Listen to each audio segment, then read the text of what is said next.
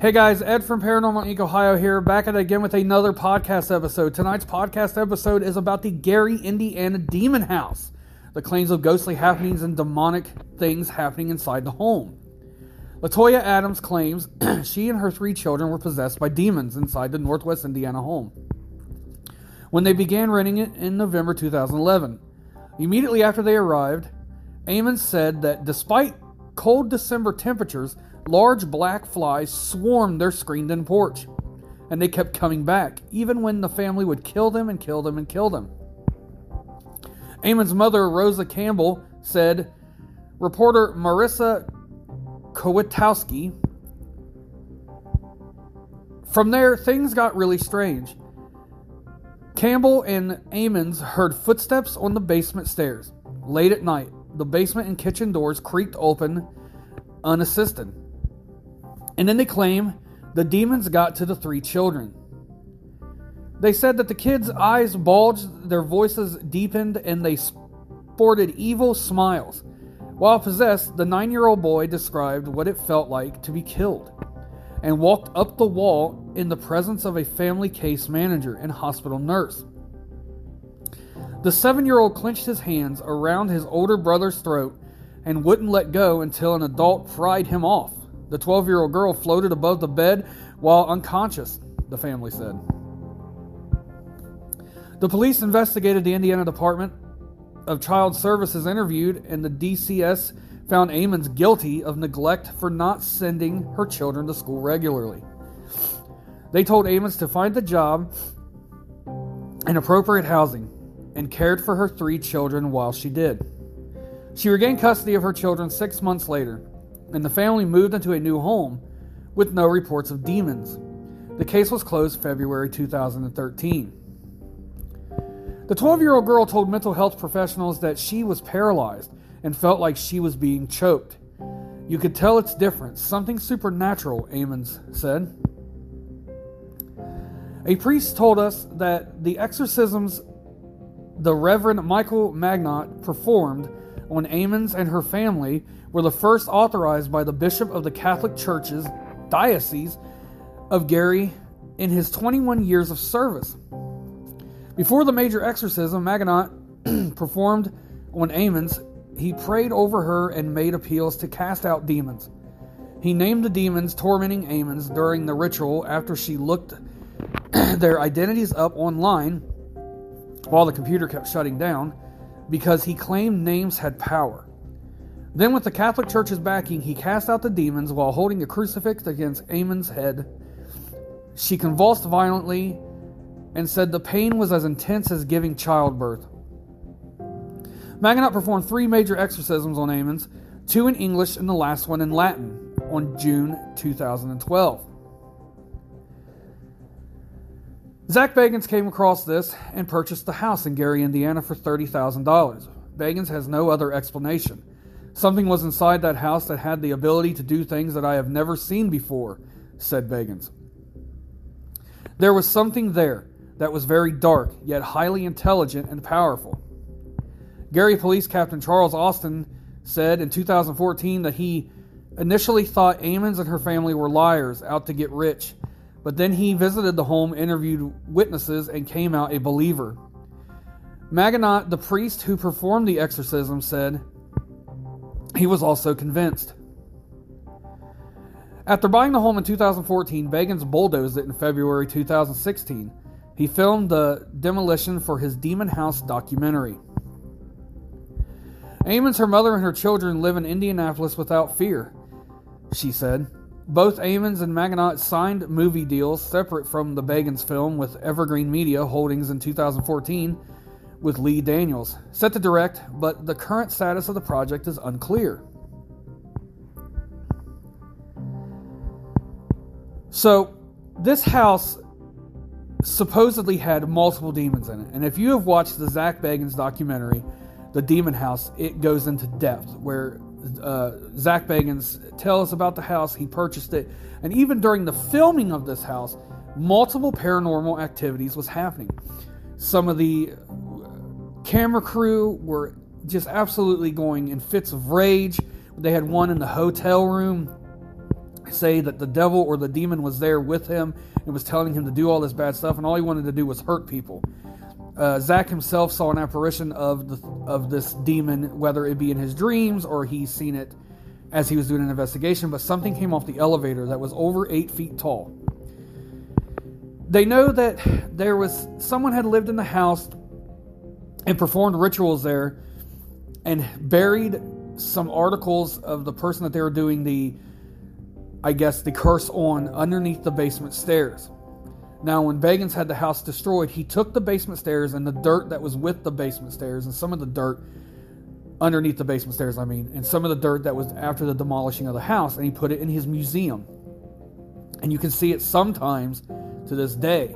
There's times where Zak Bagans does not want anybody to go in and see it. He just has a feeling, and usually Bagans' feelings are true.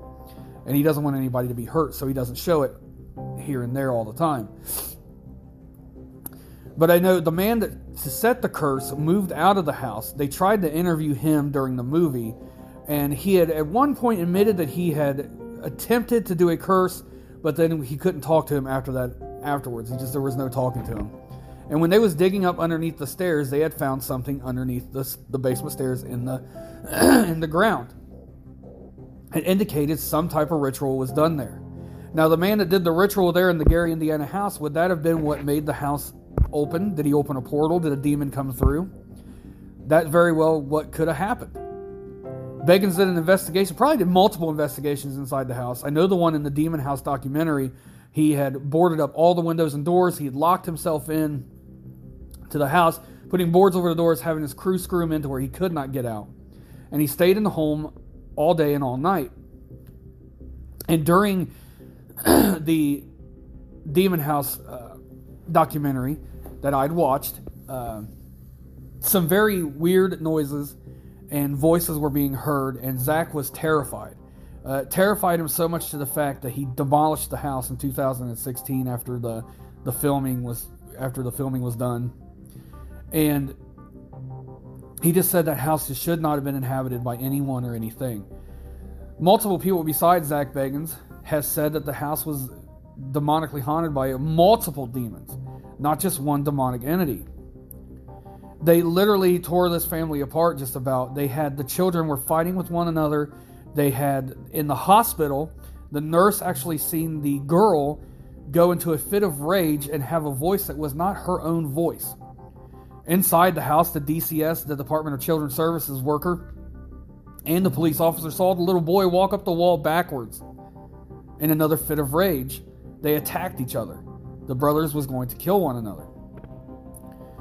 And Mrs. Ammons had no idea what to do. It was affecting her in different ways as well. Depression, oppression, you know, just being taken over health wise, everything was going downhill. And even friends of the family noticed that something was going on with the family, that the kids were not acting like the kids, and Mrs. Ammons was not acting like Mrs. Ammons. It was all totally different. The house just took them over, or whatever was inside the house took them over. There's been lots of pictures online of what appears to be a spirit in the window. Some say it's real, some say it's fake. I believe that the house was very haunted by something very evil, and I believe everything that Zak Bagans said, and I believe everything that he found was of truth to it. I've never, you know, seen or heard of him trying to disprove anything if he could find the truth to it. And the man spent the whole day and night, probably multiple nights inside that house. He, he paid $30,000 for this house to try to prove of its demonic entity that was inside the house and try to help the family out. So you got to think you have police officers, a nurse, a Department of Children's Services, not one but two social workers have seen activities inside the house, has seen the children do things that no normal people could ever do. And even the the police officer thought that they were lying and come to find out he witnessed things too inside the house that made him a believer. And he was also on the documentary and he flat out said, I believe. Before this house I did not believe, but now I believe. Everything I saw in here was just true and was terrifying. And the fact that whatever was inside the house that they were trying to document was following Zak Bagans and the crew around and would follow other people around as well the children, Mrs. Ammons, Mrs. Ammons' mother, you know, and Zak Bagans and his crew was being attacked inside the hotel, and they was seeing this thing inside the hotel, and Zak has dreams of this thing, you know, still to this day. And it bothered him so much that he demolished the house, he destroyed it. I mean, that that's got to be proof enough. And he kept the stairs from the basement and the dirt underneath the stairs where they dug up all this stuff to find out there was a, a ritual of a curse being laid on the house. And he Zak locked us away in his museum. So the Gary, Indiana house, I believe, is a portal. They they opened something, and something from the pound uh, the, the pits of hell had come through, and worked its way into our world and as such stayed there. And I believe to this day that it's still there in the ground. I know that there is an empty lot where the house once stood. They haven't built anything on it as of yet. There is plans to, but something always happens to keep it from happening. So, and people still go to the spot where the house once stood and they do their own little investigation. And a lot of people have said that it's still demonically attached. That there, it's it's like seeped into the ground by now, and it's inside the soil. So whether you believe or not that the Gary, Indiana house is demonically haunted or was demonically haunted, I keep saying is like it's still standing. Was demonically haunted. The land may still be demonically haunted. Whether you believe it or not, that is up to you. I leave that always up to you.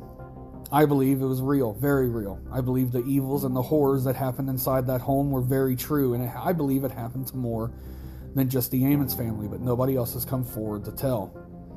The man that clearly did the curse on whoever he was doing the curse on was insane and just did a ritual that summoned up something that stayed. That's why you guys always got to be careful when you play around with the Ouija board or anything like that, or do rituals out of books and, and so forth, so on and so forth, because you have no idea what you're going to open up and let in. Demons want one thing, they want to destroy us, they want to take us over. They're, they're jealous of us because we have what they want life. They've never had life, all they had is torment. So they'll do anything and everything they can to destroy us, to come inside and take us over, even if for, for a short amount of time. And our body rejects us and we die, and they have to move on to the next. They don't care. They know what you're thinking. They know about all your little secrets that you think nobody knows about. They know all that. And they'll do anything and everything they can to worm their way in. So I hope you guys enjoyed the episode tonight on the Gary, Indiana Demon House. Uh, I enjoyed looking up everything for it. I enjoyed watching the documentary. I, I recommend the Zak Bagans Demon House Demon House documentary. It was a very good show, very good investigation on it. Uh, it gave you know a lot of the history of the house and the family. So I think you guys should check it out. But with that being said, you can go to paranormalincohio.com. There you can see our main page where you can see some old ghost hunts, ghost stories, some old lives. And you can check out our crystals and the powers that they hold. They're all for sale. You can check out our sage bundles for all things cleansing, our necklaces, bracelets, and pins that go along with the crystals. From there, you can go to Paranormal Inc. Ohio group. There's our group page on Facebook, and there we talk about everything paranormal. You guys give me ideas for shows. I do the research, do the shows, and then I give you guys a shout out, or I even have you on the show if you wanted to be on the show. From there, you can go to TikTok and YouTube, Paranormal Inc. Ohio, where you can see some old ghost hunts and ghost stories. And of course, on every podcast venue known to man itself, my podcast, Paranormal Inc. Ohio, is on there. I will go right now and I will tell you some of the ones that it is on in case you guys didn't know. It is on Anchor, of course, Amazon Music, Audible, Google Podcasts, Apple Podcasts, Spotify, Pandora, Stitcher, iHeartRadio, Pocket Cast, Radio Republic, and Castbox. You guys can check out any of those formats and t- take you straight to the Paranormal Inc. Ohio show. So I hope you guys enjoyed, and tomorrow we will be back with another podcast episode at 10 p.m. Of course, Thursday night we will be live on Facebook at 10 p.m. with uh, a ghost story or have a small discussion about everything paranormal. And Friday night at 10 p.m. on Facebook, I'll be live for Fear Friday, where we go in depth in the conversation and we have discussions about all things paranormal. And then, of course, every Monday, Tuesday, and Wednesday, I am on the podcast. So, again, guys, I hope you had a good night. I hope you guys enjoyed the show, and I want you guys to have a good rest of your evening. And you will hear from me tomorrow night, guys. Thanks again. Bye.